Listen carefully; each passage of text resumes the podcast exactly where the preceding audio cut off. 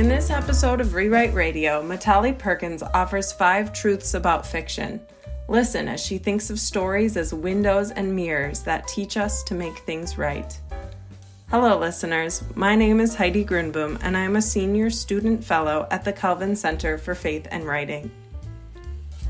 Mitali Perkins is a well loved visitor of the festival who has written many books for young readers, including Between Us and Abuela, winner of the Americas Award for Children's and Young Adult Literature, and Forward Me Back to You, named Kirkus Best Young Adult Books of 2019. All of these narratives explore crossing different kinds of borders like poverty, immigration, child soldiers, microcredit, and human trafficking. Her range of subjects owes much to her living overseas for many years, as well as studying political science at Stanford and public policy at UC Berkeley. Here is Mitali Perkins from the 2014 Festival of Faith and Writing. You are here. This Hello? is Rewrite This is Rewrite Radio, a, fest- a podcast from This the is festival. Rewrite Radio. This is Rewrite Radio. Thank you all for coming. It's what makes us more human because it connects us. Just look. Look at this world. A podcast from the Festival of Faith and Writing. So we're going to talk about five truths about fiction and stories. We're going to talk. I'm going to give you a little case study of what it's like to grow up on the margins, because that's our focus is really on people, stories about people on the margins of some kind of power. And then we're going to talk. I'm going to give you 10 tips to see below the waterline of stories. So maybe uh, my my hope is that we'll leave better as more informed readers and writers as we think about these issues of race, culture, and power. So that's what we're going to cover. Hopefully, hopefully, I don't have Google Glass for you, but I hopefully will try to maybe adjust vision a little bit of all of us that we might see these stories a little bit differently. So let's start about the truths about fiction and stories. So, um, five truths about fiction. The first one is, well, you guys get this. You're here, right? The first is that before print, sto- stories there's something about mysterious about them. They connect with our own stories, and we love them. Children especially love them, but all of us love them, right? They uh, we lean into them. There's someone in your family who tells great jokes. You lean into that person around. You want to sit next to that person at the Thanksgiving table, right? Because so that's just fundamental. We love it. We need them. They bring our. Um, they they just mysteriously do so much. That's in you. That's I'm preaching to the choir on that one. So that's easy we have to admit that storytelling is a powerful act. That that is um, this idea that stories function as Tro- Trojan horses. The audience accepts the story because it always seems like a gift, but actually, it always is a delivery system. As I said yesterday on my panel, every story has some kind of. People tend to think, well, there are moral stories, and then there are stories without agendas. But every story has some kind of some kind of agenda. That's the nature of the beast.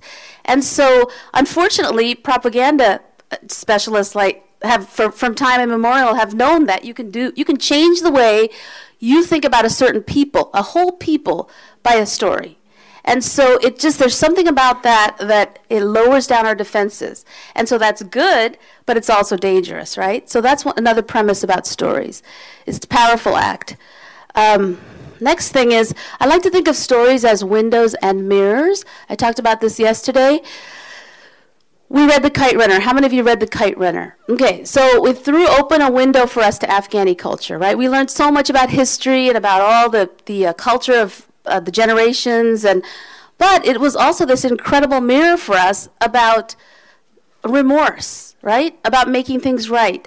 And so every story really has both of those facets to it, and really it's up to the reader to figure that out. It really that power the power of which is a window and which is a mirror is really up to the reader, belongs to the reader. That's my third premise about stories. Okay, fourth is that uh, I really do believe that there's still room. I love movies on the screen. I do. I love the movies. But there is still something more mysteriously powerful about oral or written stories. And there are two reasons for this. One is that in the movie theater, the director retains a lot of the power in that in that dialectic between reader and between storyteller and receiver of story the director retains a lot of the power so the director is in charge of the casting the characters in charge of the timing and the pacing in charge of uh, where our eyes focus right all of that we sit back and we receive this brilliant story but we don't have as much control over it when you read a story your imagination almost begins to co-direct the story with the writer So you cast the characters. And I don't know about you, but I've gone to many movies based on books that I love and thought, what did they do? They just messed that up. Do any of you have examples of that? Um, a movie that you've gone to that you thought, that's not what the character looked like? Or they just, let's hear a couple of examples. What's yours? The Book Thief. Yeah. So you didn't feel like that's how you imagined the characters at all. I haven't seen that yet. Some of them. Yes. Okay, let me tell you about mine because when I read the book as a teenager, Lord of the Rings, yeah, Frodo, that little tiny white Elijah Wood face was not how I pictured him. But I I believe strongly in literary crushes. Do you? I'm sure you all have. So one of mine was Aragorn. I mean, he was amazing in The Lord of the Rings. I thought he was hot. But when the movie came out, I thought, no, no, no, no, that is not my Aragorn. It was not, did not match at all. It was crushed. So I don't like even seeing that anymore. I'm going to shift to the next slide. It's disturbing. So before I do, I'll talk about the second reason they go deeper, and that relates to all five of our senses.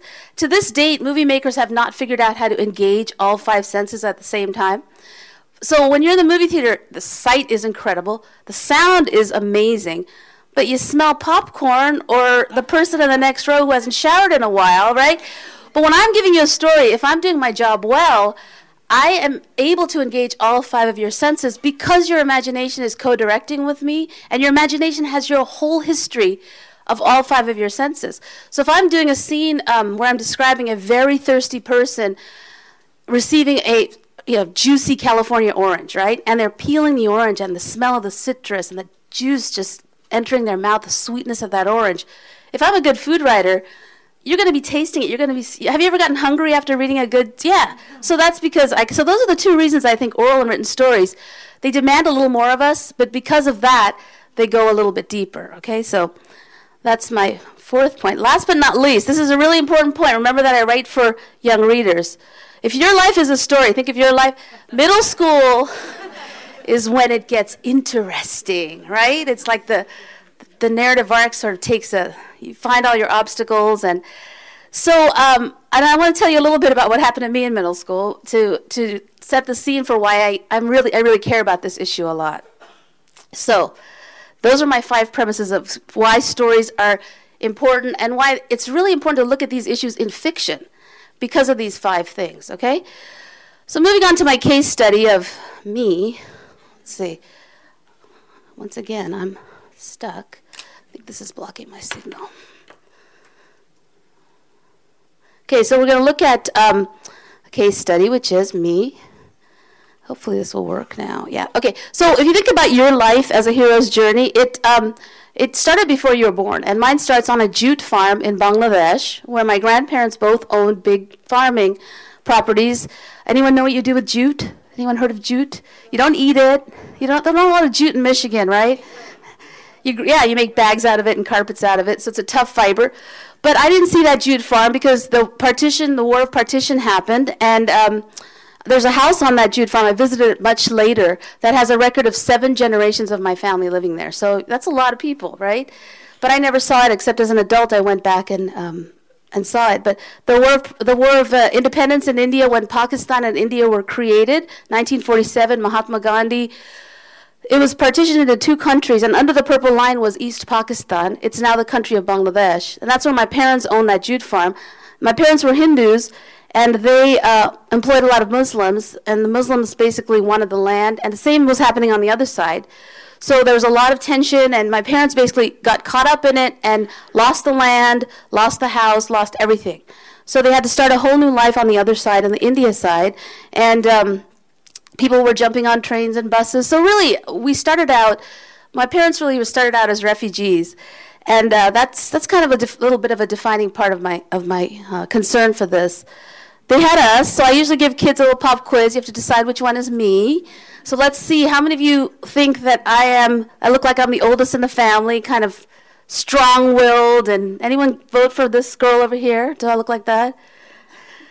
How about the middle? Do I look like the middle one? Uh, yeah, and the one on the side. Anyone think I'm the middle child, peacemaker kind? Okay, so this is my sister on this side. My sister Sonali. She's the oldest. On that side is my sister Rupali, and she's the middle, and I'm the little one, Mitali, right? I think it's the best to be the youngest. How many of you are the youngest in the family? Okay, see, so, so I'm going to reveal a secret about why it's, it's good, best to be the youngest in the family. First is your parents get broken down by the time they get to you. It's awesome. And the second is it's really entertaining to watch your older brothers and sisters getting in trouble, right? So sorry for the rest of you.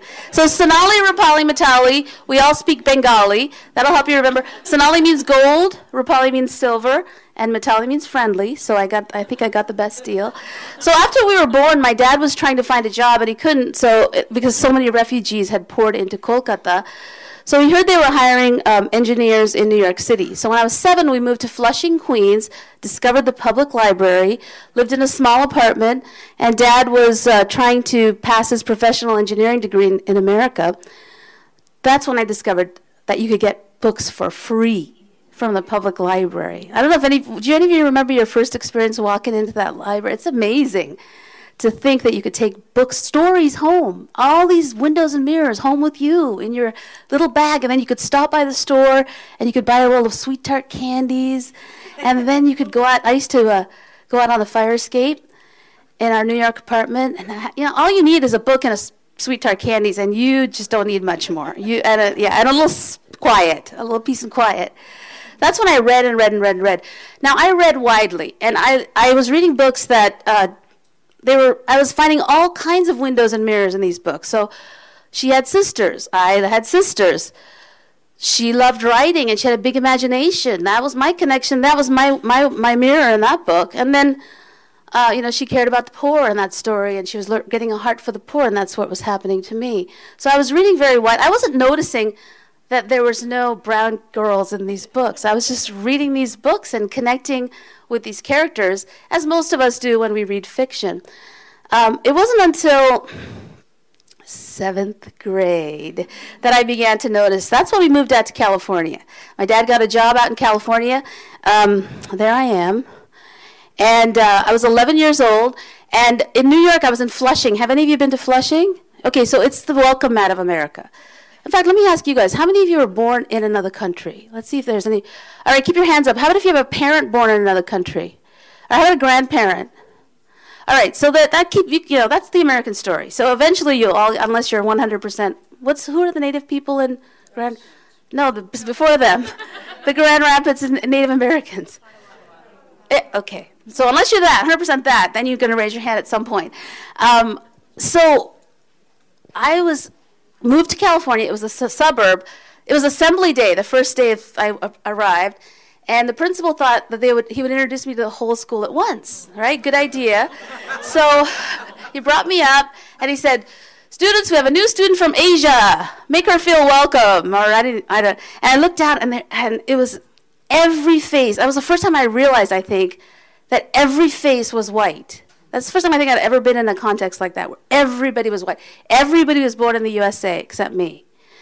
So now, when you're a kid and you uh, you cross cultures as a child, which some of you have, I know, you have this amazing superpower ability when you're a kid. With cultures, you learn them fast. You learn languages fast. You you can you can just learn all the nonverbals and nuances that make you successful in that other culture much faster than an adult. Unfortunately, our adult brains are thick and dumb in that area, but a kid is really quick at it. So I was a kid and I was learning fast.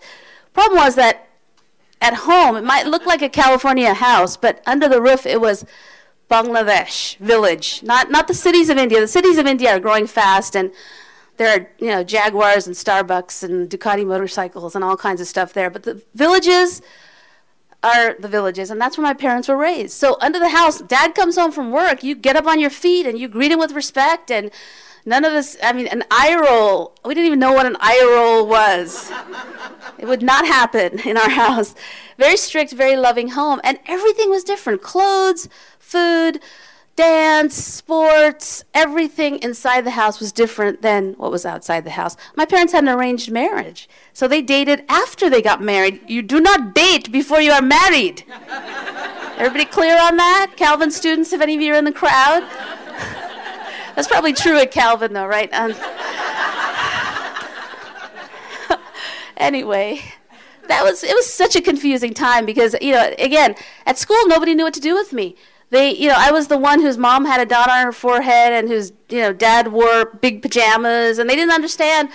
any of my culture. They didn't know, uh, you know, Bengali is the fourth most commonly spoken language in the world. Did you guys know that? So uh, nobody in my school had ever heard of it. Um, and so I was just trying to fit in. Nobody talked to me. Finally, though, uh, finally, a group of f- wait, four, five, five, five seventh grade guys walked up to me at lunch. Okay, and even I could tell they weren't the coolest kids on the block. They said, um, "We," and I could tell they were nervous. We want you to eat lunch with us today. We want you to eat lunch with us tomorrow. We want you to eat lunch with us for every day for the rest of middle school. And I thought, okay. So I, I, they, then it turned out that these were the school Trekkies, right? And every, every day they would watch the show, the next day they would reenact the episode from the day before. So when they saw me, they said, "Uhura! She has been beamed down." Isn't that so dear, though? When I see those little when I meet little science fiction geeky guys, I think, oh, they they were the first ones. So that's how weird it was. I mean, it was weird, and I was between cultures, as I call it, and I was. I was struggling and I was trying to find ways to figure out that part of my identity, right? And there was no nothing in stories that was reflecting that part of my identity at all. So uh, when I found this on um, this little postcard. You, you, there's a website. I don't know if it's still popular, but it's called Post Secret. All right, so people post their like deepest secrets that they don't tell other people. And I read this, and I pretty much could have said this as an eighth, ninth grader, maybe. I tell people I'm proud to be Indian, and I am, but every day I look in the mirror and I wish I was white because I think it would be easier, right? So we're tapping into the idea of privilege here, a little bit of privilege, and um, I was picking up on that. It would be easier not to come into a room like this and have to do a little demographic survey that just happens naturally for me and says, okay, there's an African American face, there's another one. Like, I just do that because that's the way. So, uh, if you want to think more about white privilege, there's a great article online. But I don't want to just talk about white privilege, I want to talk about privilege, about what would make it easier uh, for us to to succeed. Like, for example, listen to my accent. My parents have heavy Indian accents. Not a powerful accent. I don't know who the accent police are in America, but the next time you watch an animated movie or you're watching a kid play a video game, please pay attention to the accents, even voiceovers in commercials. Pay attention to the power dynamics going on with the accents. Uh, lazy storytellers will use accents to try to get us to feel something about a character. So if there's an action adventure movie and people are being killed off systematically one by one, you know, that kind of genre, Anaconda 7 or whatever it is, they usually have a team of people and they'll try for a little diversity, but the one with the uncool foreign accent will die first. And then, uh, you know, I don't know who dies second, but usually that. So my parents had this really uncool accent. By the time I was 11, I was realizing my American accent gave me some privilege. I had some privilege. I would wield my voice. When 9 11 happened, I realized I was using my voice a lot during 9 11. When I traveled and I went through security, I wanted people to hear me quickly so that they would know that I wasn't a foreigner. When that xenophobic time was uh, kind of swept over the whole country. So I would, would discipline myself and not use my voice, just not speak. And it was it was very interesting to see the different dynamics inside myself as I was using that privilege and not using that privilege. So we all have different kinds of privilege. We have our education. There's a list of things in our power pack, our power backpack that we all have. And in some places, it could be class. Sometimes those privileges um, are visible and sometimes they're invisible, right? Sometimes we have places we feel marginalized where it's invisible to people. But when it comes to race and culture, especially for children, it's visible from the get go. So if any of you have seen that, um, it's a little short video called "A Girl." Uh, it's called "A Girl Like Me." No, yeah, it, it was a young teenager, an African American teenager, a girl like me, seven minute video where she reenacted the doll experiment that desegregated America's schools, Brown versus Board of Education, where they get different kids of different races and they offer them a, a brown doll or a white doll or a black doll and a white doll, and they say, which doll do you like? And then they say, which doll looks like you? And then which doll is the bad doll? So in this recently done reenactment of the test, still four, five, six year olds are choosing the black doll as the bad doll and are choosing, and these are most of them are, are black kids or brown kids, and they're saying the black doll is a good doll. Now, when they're asked which doll looks like you, they're again picking the black and the brown doll. And, and then which doll is the bad doll? They're picking the black and the brown doll. Those three things are all picking, and including that question of which one is like you. This is at age four, five, six, right? So we're talking about under the waterline. And when it comes to issues of race and culture, somehow it's very visible very early on for kids, right? They're dealing with that identity issue. And all of us, uh, as we grow up, we have to, to figure out this issue of how do you survive when you're on the margins like that. So I started writing books and I wrote, tried to put lots of brown girls on the cover and lots of brown people. And that there was 12 years between my first and second book. The first one was published almost immediately. The second one was rejected 22 times. So so hang in there if you're writing, because I, I, had to. Mostly people were rejecting it because that second book was fully set in India, and they they they felt the kids wouldn't want to read a book that was fully set in India. They felt kids didn't want to travel that far. Well, it's turned out to be quite a good best-selling book of mine, so they were wrong about that. I um, I don't know what was going on there. Wrote lots of books, put lots of brown girls on the cover. These did not sell at all. They absolutely didn't sell. Some people said it was the cover that people uh, that gatekeepers said, we really don't have a community like that in our neighborhood, so we just didn't get that book in our bookstores. I heard a lot, little bit of that, and I, I wondered, I think she's gorgeous. In fact, she found the model who posed for the pictures found me on Facebook, and now we're good Facebook friends, so it's kind of cool. But she's so pretty, but it, uh, the, the, books really did not do that well. Um, then I wrote Rickshaw Girl, fully, I kind of moved to global books, fully set overseas, dealing more with themes of poverty and uh, and about you know something. Uh, this is a book about gender issues. That's a book about microcredit. So it's kind of exploring more justice issues, refugees and child soldiers, and I get to meet kids who are who, see themselves mirrored, their ethnic identities mirrored in the books, and it's always a thrill, right? Because you knew what that was like not seeing it. But as I said yesterday, I get letters from all over the place, from kids who are finding windows in my book and mirrors, unexpected mirrors. Kids from dairy farms in Minnesota that have never been outside their community that are saying, "Oh my gosh, I loved bamboo people because, you know, I, I'm kind of scared, scared, per, struggle with fear. I, it's hard for me, and I loved how Chiko overcame that. They're finding their mirrors in the story, so it's kind of exciting to see both kids who see themselves reflected culturally as well as kids who don't, which I don't think is a very well understood assumption in the community that kids too are reading for windows and mirrors. They're not just read. You know, you don't want to hand a book and say, "Hey, this is a book about an Indian girl." If someone had done that to me when I was in seventh grade, I would have been like, "Oh man," I would I would have secretly liked it, but sec- but publicly been mortified because it's. Uh, it's just one part of your identity, right? It is one part. It's an important part. And in American culture, it's a very important part because it underlines all the power issues in America. Uh, but it's, it's one part. So, um, so that's my case study. And then uh, for some reason, my. So I want to give you some tips to see below the waterline of stories, and then we'll do questions. So here's my first tip. And this is to make you, hopefully all of us will be better readers and better writers. Um, if you write, I would encourage you to do these tips for your own work, right? If you read, let's just pay attention to the messages that are kind of coming at us, like the accent thing under the waterline of the story that we may not even be like inside the Trojan horse of the story that we may not be even aware of. So I want to kind of bring those above the waterline into the light and see if we can read stories maybe a little differently when it comes to these issues. As I said, stories are powerful. That was our, one of our first premises. So we want to be clear, a little bit clearer as we see these stories. So anyone know what a magical Negro is? Have you heard of this trope before? Very common trope in American storytelling. If you want a clue, well, that we'll talk about in a minute. Look for Morgan Freeman. He is not allowed a backstory.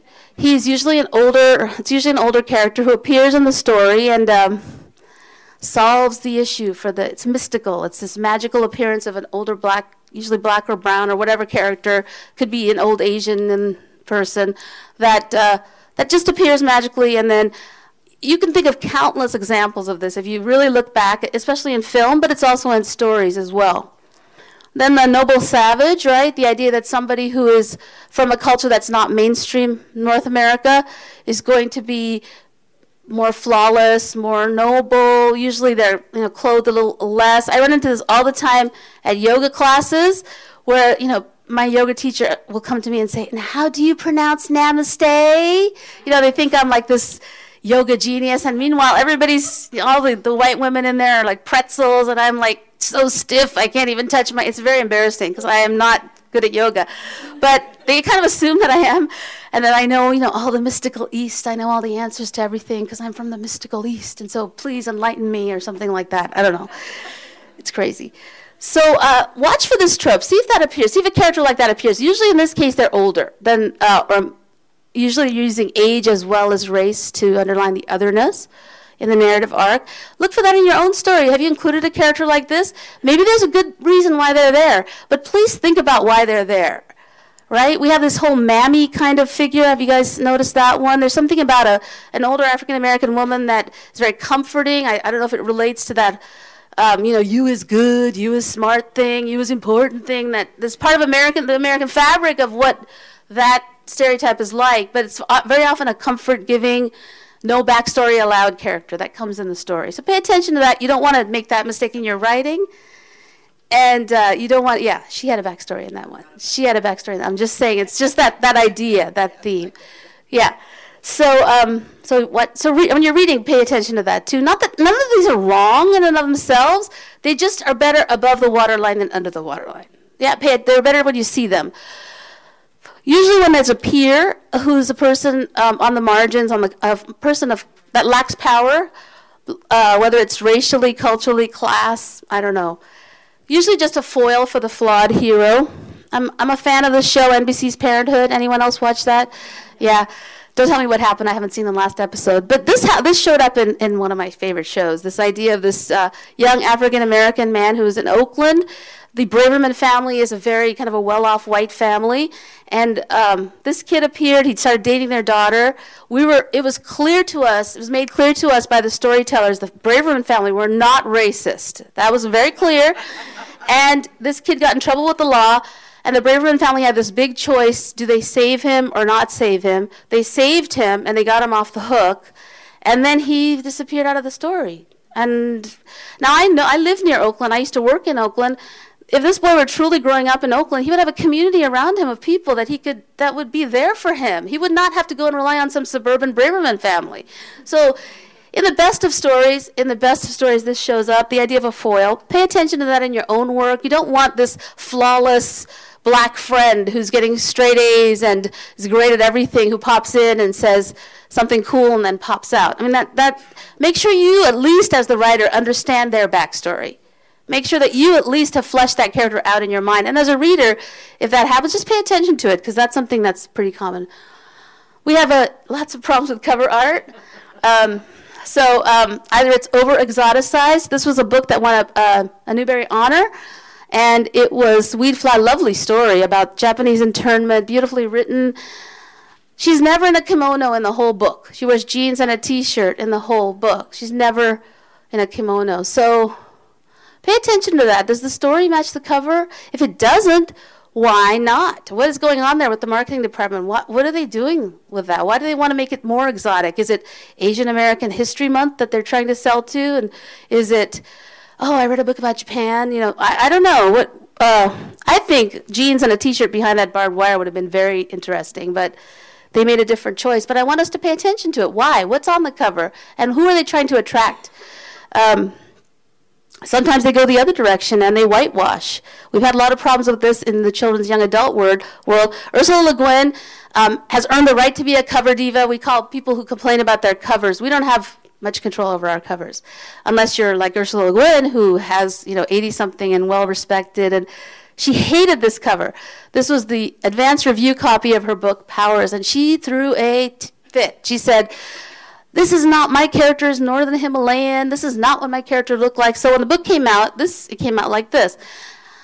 So it was more true to the story. Now, the marketing department seemed to be operating on the assumption that book A will sell better than book B. Okay? That's another of these unexplored assumptions that people throw out there. Boys won't read girl books. Along comes the Hunger Games and shatters that theory when, you know, 50 something men were devouring those books. What, you know, so So we're not sure about this myth, and yet it's still prevailing. That idea that brown, black faces will are you know should be in the African American section of the bookstores or the exotic sections of the bookstores, and not so much for mainstream readers. Um, so that's an assumption going on here in um, Magic Under Glass, the original version. It's about the Roma community. Um, and so there was a big social media outcry about this cover. People who read the book said, this is not what the main character looked like. And so it was reissued. Bloomsbury had the courage to call back all the books. This was not an advance review copy, this was the final version. They called back every cut book and they reissued the book like this. The question lingers would it have sold better if it was this cover than that cover? I personally don't think so, but you know, I mean, I could be wrong. These are mark. This is a for-profit business. This is not some kind of a NGO here we're talking about. We're talking about people, and so they're making these decisions on the assumption that book, this cover would sell better than that cover. Um, this was kind of a interesting repackaging. Um, they're trying to make this book more accessible to a wider audience. That's what the justification was. So they, you know, you see how they're hiding her eyes. So to take away the ethnicity, it's just an action adventure story about a strong female heroine. So, and you know, you can fall on. There's this is a debatable thing. Like so, for for Cindy Pon, maybe more people would read her book if it looked like that. So she's getting more and access to a wider audience. But on the other hand, you're kind of hiding the ethnic identity of which children whose ethnic identity are is one of the ways they feel marginalized are seeing that marginalization happen on a book cover. So you have you have that kind of catch 22 which I, I, understand but something that i think is this was not a good one. This was a bad one. This was an interracial relationship. They changed the cover very subtly for the final book and i want you to see what they did to the face. Um, i'm not going to comment on it but hopefully you can see the changes that they made right there's something going on. There really is that assumption that people are not going to like that cover as is. So, um, my cover was whitewashed. So, remember the book that didn't sell in America? It's selling like crazy in India. But look at the cover. It's about a very dark skinned Pakistani adopted girl whose dad is running for office. Okay, so they, I had no control over the cover, and in a country where shadeism is a huge issue, this cover was Shadeism being that you're more beautiful when you're light. Uh, you know, fair. And I'll talk about that later. But it's so this is this was troubling to me. I thought, and yet it's selling like crazy. So again, we're running into the realities of the market, some of the myths about the market that need to be tested, that need to be shattered. Nobody really says anymore, boys won't read girl books you know, we kind of need a breakthrough story to take the American cultural imagination that features a character of color that everybody's reading, and maybe finally people will say, "Oh, we were wrong. White people do want to read books that feature, you know, white white kids do want to read books that feature kids of color." So I'm, I'm really holding my breath for the next generation of storytellers. Pay attention to when and how race is defined, if at all, a problematic issue you run into uh, all the time. So um, let's see if I have. A, oh yeah, so this is the Harry Potter guy who played uh, Dean Thomas in Harry Potter. This was a problem in the Harry Potter books. If you read the Harry Potter books, there is a diversity of characters in her stories. You have the Patil sisters, you have several black characters. The problem you run into is that it's only the black characters that are defined as black. So he's defined as black, tall, and thin. Nobody else gets a race descriptor except him. So what does that mean? When you use a race descriptor for a certain character, but you don't use race descriptors for other characters, what does that imply about the other characters? It's the norm, right? It's the default. It's that white default that we're operating against. That's so. Yet, how do you define it? Does the words change so fast? So does everybody? So do you say? You're, you're writing your first scene as a young adult novel in the cafeteria, then you say, "Oh, my Korean American friend bounded in." But then, do you want to say, oh, and then my Scandinavian American friend joined me, and my, you know, um, my Slavic friend pulled out her lunchbox? I mean, it gets annoying if you're defining everybody by race. So how do you do it? Well, I'm always encouraging writers to, if they're creative people, put a little bit of creativity into this. Put a little bit of thought about this. Don't take the easy way out that those lazy storytellers use with accents in movies. Take a little time and thought about are you defining race? And in the stories you're reading, is race defined? If not, are they assuming you think everybody's white? If they're assuming you think everybody's white, it could be a good reason for that. It could be set in, you know, some rural part of Michigan where everybody is white. Maybe you don't need to define it at all, right? Because that's the setting, that's the story, that's the plot. But you have to be able to answer that question as a reader and a writer. You know, how is it defined, and should it have been? Um, so uh, in the, I've always thought, oh no, I didn't read with white default. So kids don't read with white default. Most North Americans do not read with white default. That was kind of operational. So I was encouraging writers to kind of leave race out of it because of what we talked about earlier. Let the kid cast his own character, right? Let let you let my Aragorn be brown and swarthy. Let that happen. Um, until this Hunger Games movie came out, and then I was stunned and a little bit dep- depressed because when the Hunger Games movie came out, Suzanne Collins had not left it up to the imagination of the of the reader. She had clearly defined two of her characters her um, as black. They had satiny brown skin. They were obviously black. She had physically described them as black, very thoughtfully. The movie came out. They were cast with black actors, and the fan outcry just blew my socks off. People were outraged that they had cast Rue and Thresh as black. They weren't black. How they're not black? And these people had read the book and they were doing white default. So at that point, I was like, oh, back to square one. Maybe we do have a white default issue. I've always said, no, you know, be light handed with descriptions so everybody can figure it out for themselves. So this is not, I haven't resolved this issue yet. I, I still do believe that there are many readers, maybe good readers like I was, who do want to cast freely.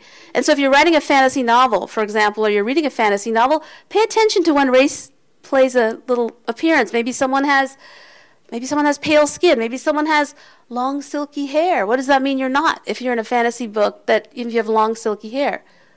Yeah, so a girl who's going to get her hair straightened every you know at the salon is not going to uh, relate to that. It's going to notice that.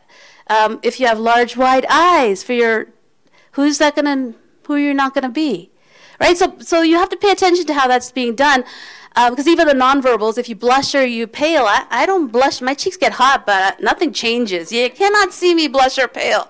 So if someone's blushing or paling, they are white, right? So you want to pay attention to that. Just again, it's not right or wrong. It's just let's pay attention to it. Let's just see it. So I don't know if anyone has an opinion on this white default thing or has done any sociological study or something. Please send it my way because I really do want to be convinced that it's not operational. But this was a little bit big that was kind of hard for me and for a lot of us to see that outcry. Um, this has to rule. Story must rule. You cannot. There's two errors for writers and readers. One I call the Forks error, and the other I call the Friends error. Okay, so Forks, Washington, was uh, the setting of the Twilight books, the famous Twilight books. And uh, if you visit that town, it's a small town in Washington. Everybody's white. There's not. There's no reason for people to be. They just so when the movie came out, in the background of the movie, in the first scene, when they're there, they're people like Vietnamese people and Laotian people, and and I'm thinking to myself, why are they all in Forks, Washington? What what are they doing there? Do you know their backstory? How did they get there? But the storytellers who made the movie decided, no, no, no, no. Our agenda is political. You know, we want to be diverse. We want to show that we're that is not good enough. Just these your best political intentions to have a diversity of characters. Oh yeah, it'll be good to put, you know, little um, uh, whatever um, Abhirupa in in rural Minnesota. What the heck is she doing there? Why is she milking cows? Give me her backstory. You know, don't tell me she's there without knowing at least. That's one error. You know, your your good political intentions kind of taking over the story. The other error is the Friends error. You know, I don't know how long the show ran 12, the famous show, you know, Friends. I'm not recommending it. I, I don't know, I've only seen about two or three episodes, but it could also be known as the girls. You guys watch? Any of you watch HBO? Okay, so it's the same kind of issue that was brought up with girls. It's set in New York City, in Manhattan, one of the most culturally diverse places in the country. Two, maybe two people of color in the whole ten seasons of the show showed up. Right, one Chinese, and so that's the other area. That's completely the wrong. If the setting, plot, and character require it, include it. Think about it. If the setting, plot, and character don't require it, then you're okay. Okay, right? It, story should be should rule. Okay, I'm going to go fast through these. Okay, this is another key. I told you about shadeism. This the best-selling product all throughout Asia is these whitening products. This was a Facebook app that Vaseline in India um, was selling for 99 cents or the rupee equivalent. You could take your profile pic and it would be lightened. So you can tell you had done it, and then you would have a lighter profile pic, so you would look more attractive. Just watch a half an hour of Indian TV if you can, if you ever can. Um, just go over to my parents' house and watch my mom's soap operas with her, and notice that the commercials are all about fair and lovely skin cream and about light skin. Most of them, I'd say about half of them, are about lightening your skin. It's true. Um, it's true in East Asia. This was Thailand. It's true all over Latin America. It's true all over uh, the African subcontinent. Uh, shadeism is a big issue. Um, people are bleaching their children. They're, uh, you know, we love our kids. We want them to have an advantage. You know, so if your kid is is got really really dark skin, you know, you hear things like, "I hope they marry a lighter person," or "They're not going to get that job." Well, when the statistics show that they, you're right, you know, as a parent, you buy the bleaching cream. I guess that's what people are doing. It's not like these people are evil because they're they just genuinely want to give their kid a leg up, which we all do.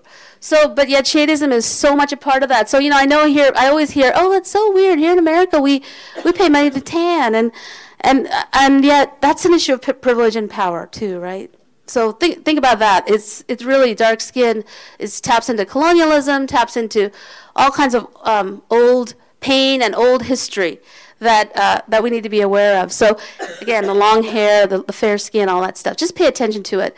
Uh, this is the number one plastic surgery in the world, growing, fastest growing. Anyone know what it is? Yeah, to, the fold surgery to add a crease to your eyelids all over China, and uh, so girls about fifth grade will go to summer camp for a week, then they'll go get the eye surgery, then they'll go back because you know it'll help you get a better husband, it'll help you get a better job. So, or, well, that's what the parents are saying, right? So you get the surgery to get that crease because I don't know the accent police and the beauty police. Let's put them all together and systematically eradicate them because who's to say that dark skin is prettier or not? Who's to say that big boy? Who makes up these rules and why do kids understand them at such, such an early age? To the point where they're saying the black doll is not as pretty as the white doll. What is what is you know who are these people? They have a lot of power, and uh, I just don't like them. So let's eradicate them. Anyway, um, the bridge character and generic, uh, moving more into global books. Uh, this is that uh, the idea that Americans need bridge characters to go travel across borders in fiction. Notice if that's true or not. Notice you're being introduced to the culture through the eyes of an American or through the eyes of or if there are no American characters. And it's a deliberate decision for the writer, and you as a writer have that decision. If you're going to talk about another culture, are you going to bring that white school teacher into the inner city and then take us with her? Or are you going to just take us into the inner city? And which maybe you're more qualified to write the white school teacher story. And there's a valid reason. Just pay attention to if there's a bridge character or not, and through whose eyes we're being introduced to the culture. Generic cultures are like Africa, like there's somebody from Africa my friend is from, I have an African friend.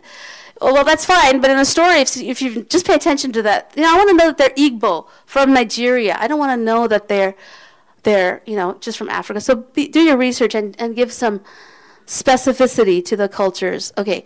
Uh, I really recommend Chimamanda Adichie's The Danger of a Single Story TED Talk. Please, if you haven't seen it, I'm sure you've seen it. But the idea of a single story of a culture, she talks about how, oh, I know Afghani culture. I've read The Kite Runner, right? Storytelling is too powerful for that. I don't want to be the only person that's informing you about Bengali American culture. I don't want to have that power. Read many, many stories as you can. Americans have the luxury, she says, of having many stories told about us because our films are exported, our books are exported. We dominate the storytelling world. Uh, well, there's Bollywood too, but we dominate the storytelling world, and so we get many stories of being an American. But most of the time, people Americans only read one single story, and that's, there's a danger there when you get a single story of a culture or people or a community. Um, the idea that Africa, you hear Africa and you think about all these words, right? Mean, there are rich cultures, both economically rich and culturally rich, and in those places that are being overlooked by you know, wild animals and famine, all those things that we think of when it comes to the single story of being African. So please take a time to go home and watch that Danger of a Single Story TED Talk. So check for a single story of a culture would be eight.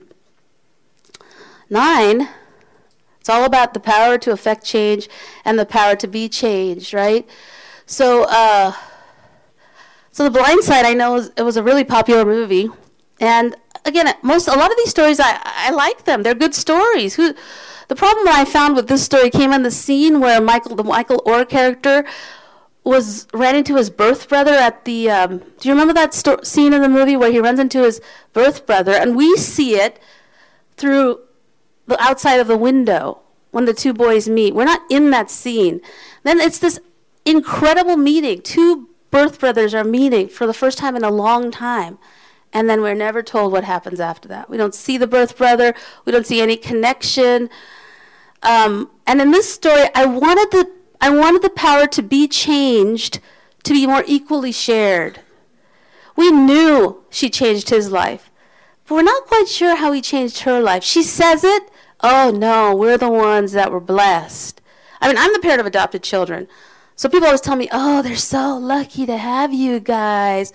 And I can tell people, wait a minute, you know, the power to be changed was a two way street here. But it takes, you know, so it's not just her saying it. I wanted to see it in the story. I wanted to see how she was changed by him. And if that had happened, it would have been a more fair story for me. So, um, so who has the power to make change? You know, look for that outside savior, that Messiah that comes in from the outside of the community and saves the day. Uh, it's a it's a valid story, but it's a very common one. Um, one of my favorite books is by Patricia McCormick. It's called Sold. It's about trafficking. It's in Kolkata, the land of my birth. So she, uh, I, my heart sank as I came to the end of that book because a guy comes in to this young child who's now being trafficked, and he's only given the name of the American, and eventually he does rescue her. And um, my cousin, my cousin who's like she works with trafficking. She's Indian. She's in Kolkata. There are many organizations who work to rescue kids from trafficking who are Indian. But so Patricia McCormick does the thing that I love that I would wish more authors would do. Um, several of us kind of pointed that out. I don't like to kind of shame people publicly, so maybe I mentioned in a talk or something. And she got wind of this, and she wrote this beautiful blog post admitting that she wished she hadn't done that. She wished she had changed, and now she's think so in a way, it brought that above the waterline for all of us. Some things that we put in our writing, we don't even know we're doing. And she really didn't say, oh, but, but bluster and say, well, I had a good reason, and blah, blah, blah, blah. She said, I blew it. And that, that took courage. I so respect that. I, have blown it. I, have t- there's times when I've looked at my stories and thought, well, I made, I've probably made at least eight, if not ten, of these mistakes in my own writing. So if we have the courage to say, blew that one, it really brings the whole community of storytelling forward. So she, I was so proud of her that she did that. So pay attention to who has the power to affect change and who has the power to be changed. Um, and then last but not least, we come to the question of authenticity. Who has the who has the right to write for whom? Who can tell whose story? Um, how marginalized must I be to tell the story of a marginalized person? Right? Very tricky we're talking about fiction here. We're not. We're, we don't want to set up an apartheid saying your ethnic credentials must match your protagonist's ethnic credentials to write that story, because you could have a lot of privilege of class of education that your character does not have whereas a person who doesn't have i'll give you a more practical example if if i'm a suburban african american educated at brown whose parents were doctors and lawyers and i'm writing an inner city black story do I have the right to tell that story because I'm black? Somebody who grew up in that community, I have a friend who's Jewish, Richard Michelson. He grew up in an African American community. His dad owned a shop in that community. His dad was shot and killed in that shop in that community. His family stayed on in that community. He writes books about African American kids. Does he have a right to tell? He doesn't have a right to tell that story because he's Jewish? and then this other person would have it gets really tricky about how you earn the credentials and do you what kind of credentials do you earn? Does it have to be that you yourself were marginalized? Could it be that you were marginalized in any way and tap into that to write the story? So we don't want to set up an apartheid because then we end up with no fiction, all memoir. Everybody has to write memoir. We always cross borders to tell stories. The problem is that storytellers have not often asked this question of themselves. So we're running into people who are just saying, I think that'd be a cool story to write. And then they're just writing the story without asking the question about their own issues of privilege, power, marginalization, whatever it is that's going on. And, that, and so, especially when you have a history of oppression between communities, like in the Indian diaspora now, uh, you know, colonial fiction set in colonial times of, of India. It used to be that British people wrote that. Now there's a little bit of tension about that. You know, like this was the country that oppressed that country? Should that all the stories? Should all the single stories about India be told by by Brits that people are reading? Is it? Is there a way to? And Native American uh, people uh, really feel strongly about this issue. They call it appropriation. They have been systematically oppressed, almost to the point of genocide. They have not had the power to tell their own stories. So, if I want to tell the story about a, a Native American protagonist, and I'm not Native American, all right, no apartheid, I have the right to tell that story, but I better ask this question. And I better check in with the tribal council. I better check in. I better just do so much research and so much, as I said, cross the border, hold a lot of babies over there and shut up for a while before you even think about telling the story. And then, then maybe you think, you know, there's a native person here that could tell that story. What? I, am crowding shelf space. I'm, I'm a very, I'm a best, I'm not, but let's say I'm a best-selling author, and uh, I want to write this story. And so I'm using my power of being a, a good storyteller to tell that story, and there's limited budgets, so they'll buy my book and they won't buy that person's book, right? So you, sometimes, and especially I think as a follower of Jesus, sometimes you have to say, I'm not going to tell that story. I want to tell, but I'm not going to tell it. I'm just going to shut up for a while. Maybe down the road it'll come up again, but I'm just not going to tell. There's too much power here going on. It's too much power. So you lay your power down, right? You lay it down for the sake of the community. Let the community tell their own stories for a while and again, it's a history of oppression. I think the same thing is true with African American. You know, the Oscars came and we saw, oh, you know, uh, Lupita won the um, Academy Award, but you think, okay, pirates and slaves. That's how they were depicted in the stories that won the awards. That's still how they're how they're coming into the national. It wasn't a Tyler Perry movie that won. I, I love Tyler Perry. I go to every single Tyler Perry movie, and and so uh, and if you want to see movies of faith, you can go to a Tyler Perry movie and movies. Of, he talks about faith. I know I'm going to get my Jesus in the Tyler Perry movie. So, um, but so why not a Tyler Perry movie? Why is that not being nominated? That's storytelling. That's capturing a big chunk of change, you know. So and yet we have pirates and slaves. So um, so maybe step back and say, do I? Okay, do I have? Are you wanting me to tell this story? Let me look at my privilege. Let me unpack my power backpack. What's in there? What am I taking for granted that? I have that I need to lay down and say, all right, and because there is a call to use your power and privilege on behalf of people who have less. But is maybe it's to come alongside those who have left less and or less power and say, go for it. Tell that story. You can do this. I'm going to help you. Whatever. Maybe that's the call. So again, there's no hard and fast rules. There's no apartheid. Let the stories come freely, but please ask this question. And as readers, hold the storyteller accountable, even if it's the you know, some hugely best-selling, popular celebrity author who's telling a story. What kind of research did you do? How many babies did you hold over there? You know, what do you? What's going on with that? What did you put into this story? And because it, you can't. You try. We think we can separate the storyteller from the story. Another argument: Can you? Can the story stand by itself? Uh, I don't think so. As I said, every story has a moral agenda in it. Something in the storyteller is going to come in that Trojan horse and be handed to us. And so it does matter. I think who tells the story does matter. So, um, not to interrogate us as storytellers, but at least wonder, wonder about that question. Memoirs of a Geisha, Geisha, right? You know, he wrote that story, Arthur Golden. If you enjoyed that story, hopefully you took the time to find out why. Why? What did he? What was the work that he did going into writing about a Japanese geisha that was his main character? So that's uh, so that's what I recommend and encourage you guys to do. I'm sorry it took so long, but let's see if you guys have any. Rewrite Radio is a production of the Calvin Center for Faith and Writing, located on the campus of Calvin University in Grand Rapids, Michigan. You can find more information about the center, our initiatives, and our signature event, the Festival of Faith and Writing, online at ccfw.calvin.edu and on Facebook, Twitter, and Instagram at ccfwgr. You can also subscribe to our Rewrite Radio on iTunes, Spotify, and SoundCloud. Thanks so much for listening and stay tuned for more from our archives.